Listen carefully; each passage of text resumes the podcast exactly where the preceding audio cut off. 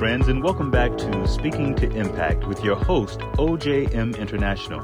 The Speaking to Impact podcast shares proven tools and strategies to help listeners communicate with clarity and confidence.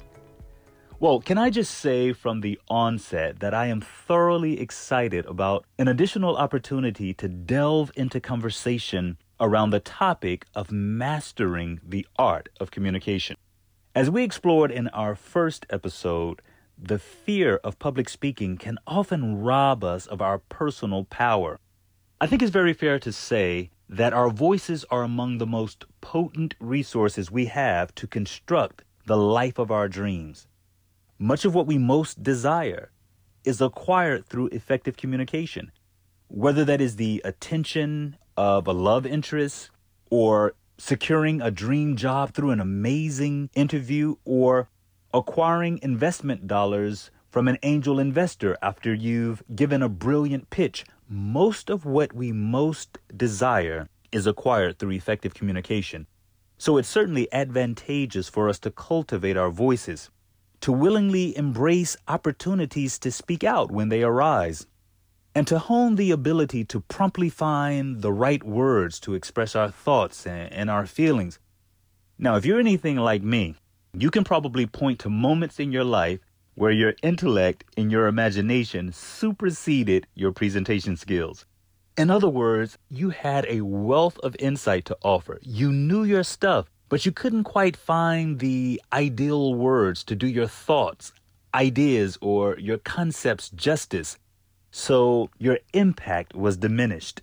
It's a common experience. It has happened to the best of us. And it's one reason among many that I am passionate about taking the lifelong journey towards mastering the art of communication.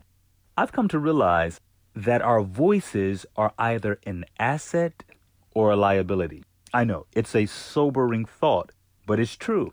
Our voices can either propel us forward or inhibit us. Essentially, we can either take action and improve our communication or become content with obscurity. You and I both have witnessed brilliant people, brilliant minds, willingly push themselves to the sidelines if playing in the game means they have to stand in front of others and openly voice their thoughts.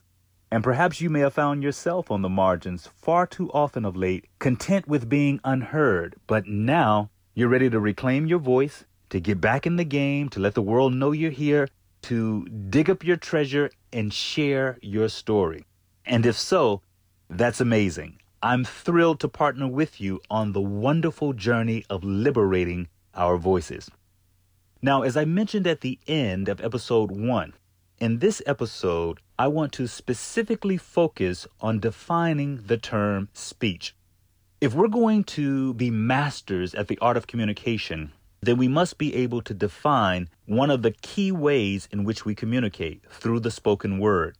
So I'd like to use a definition that is used in the world of phonetics. And that definition is speech is articulated breath. Or, in other words, breath that is shaped by your articulators. And your articulators are part of your anatomy, like your tongue, your lips, your lower jaw, your teeth, your gum ridge, your throat, your soft palate, your hard palate. These parts of your body shape outgoing air into distinct, comprehensible sounds. So, considering that speech is basically shaped air, the first step in producing excellent speech is cultivating a deep, low, centered, relaxed breath. In performing art circles, we refer to this type of breathing as diaphragmatic breathing. In fact, people who sing, act, even dancers have heard engage your diaphragm far more often than they probably care to remember. Yet in the world of public speaking, the diaphragm is king. It simply must be engaged for good speech. Although breathing is an involuntary activity, meaning our bodies breathe on their own accord. The manner in which most of us breathe on a daily basis is insufficient for impeccable speech. Really good speech relies upon a deep, rhythmical, relaxed, and anatomically harmonious breath. Now, by that I simply mean a breath our bodies welcome, a breath our internal systems celebrate because it actually makes their jobs easier. See, tense, shallow breathing conflicts with our body's priorities and actually stresses out our systems. It throws a monkey wrench in a lot of the core functions of the body, such as how our heart or our brain or even our nervous system functions. Basically, everything associated with our anatomy functions better when we breathe properly. And yes, when we breathe properly, our speech is improved. So, in diaphragmatic breathing, the diaphragm contracts, meaning it gets smaller. And the reason why it contracts or gets smaller and moves down into the area of your abdomen is to allow your lungs to expand, allow you to take in more air, because remember, that air is the foundation for your speech. So your diaphragm contracts when you inhale, allowing your abdomen and your rib cage to expand and your chest to enlarge. This process that I'm describing differs from the shallow vertical breathing that most of the public engages in on a daily basis. By vertical, I mean the tendency we have to pull our chest upwards when we take in a deep breath, rather than taking a deep breath and expanding 360 degrees all around so we feel our lungs, rib cage, and back expand and our abdomen protrude a little. Because remember, the diaphragm contracts and moves into the abdominal area. When we breathe from our chests or our clavicles, uh, the bones of the shoulder, we're not cultivating the fullest possible breath, which is going to result in a lack of projection. You know, there are so many people that you have to tell them, speak up, speak up, I can't quite hear you. And a lot of this is caused because of improper breathing.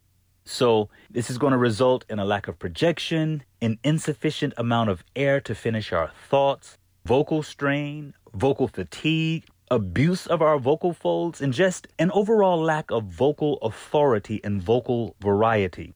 Again, speech is articulated breath, so we really need to cultivate a rich, low, centered breath to have distinctive speech.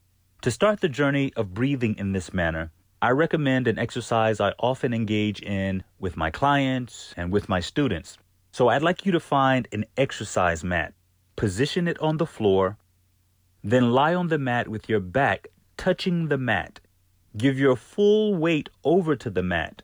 Then give yourself the freedom, the sheer freedom of not making motion or sound.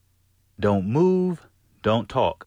Simply embrace the power of stillness. See, we are often so busy running to and fro, fulfilling our various roles and responsibilities that we rarely, if ever, take time in the day to embrace stillness, to just be still and observe our breathing, to keenly feel the sensation of the body taking in and releasing air.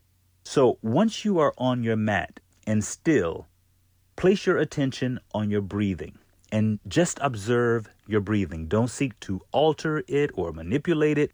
Just observe. After a minute or so has passed, then I want you to take the first conscious breath of the day in through the nose, out through the mouth. In through the nose, out through the mouth. Remember, there should be an easy rise and fall of your belly because when you engage the diaphragm on an inhalation, it constricts moves down into the abdominal region. Again, this causes the belly to expand. Okay, so when you exhale, do so gradually, practicing breath control, which is going to be very important later on when you start shaping the exhalation into vowel and consonant sounds. Your sounds, again, result from you shaping the outgoing air, and you shape that outgoing air into distinct, comprehensible sounds sounds that others can recognize. So, once you're on the mat, I want you to breathe in and out a few times to get the hang of it, each time sinking further into the floor underneath you, meaning cultivate a deeper relaxation, releasing all forms of physical tension, whether it be calf tension, thigh tension, butt tension, shoulder tension, whatever form. Also, this relaxation should help release emotional tension, which also stifles a clear, open, vulnerable voice. So we want to rid the body of tension and we also want to rid ourselves of emotional tension so that we have that healthy, vibrant, dynamic voice. So let's recap. Speech is basically shaped air. Your tongue, lips, teeth, and other parts of your anatomy shape your exhalation into sounds others can recognize. So, cultivating a deep, low, centered, relaxed breath should be prioritized in our quest to be skilled and efficient communicators. The health and strength of our breathing affects the quality of our voice and the precision of our speech. Diaphragmatic breathing also reduces our anxiety, which is in line with the conversation that we had in the first episode about how fear sometimes stifles our ability to voice our opinions, to voice our thoughts. Well, diaphragmatic breathing, engaging in diaphragmatic breathing before taking stage, allows you to counteract much of that anxiety and also the fight or flight mode. And of course, we want to appear poised rather than frantic or frazzled during our speeches or our presentations. So, take some time out this week to practice diaphragmatic breathing. It actually has dual benefits. You're going to feel much better and you'll be working on the basis for impeccable speech. Diaphragmatic breathing is the foundation for good speech. Well, that's the major tool that I want you to take away from today's episode. Be sure to tune in for episode three. I'll be interviewing a special guest who's going to provide further insight into mastering the art of communication. And if you're not already, be sure to follow me on Instagram or Facebook at OJM International. Take care, my friend, and remember, your voice has value.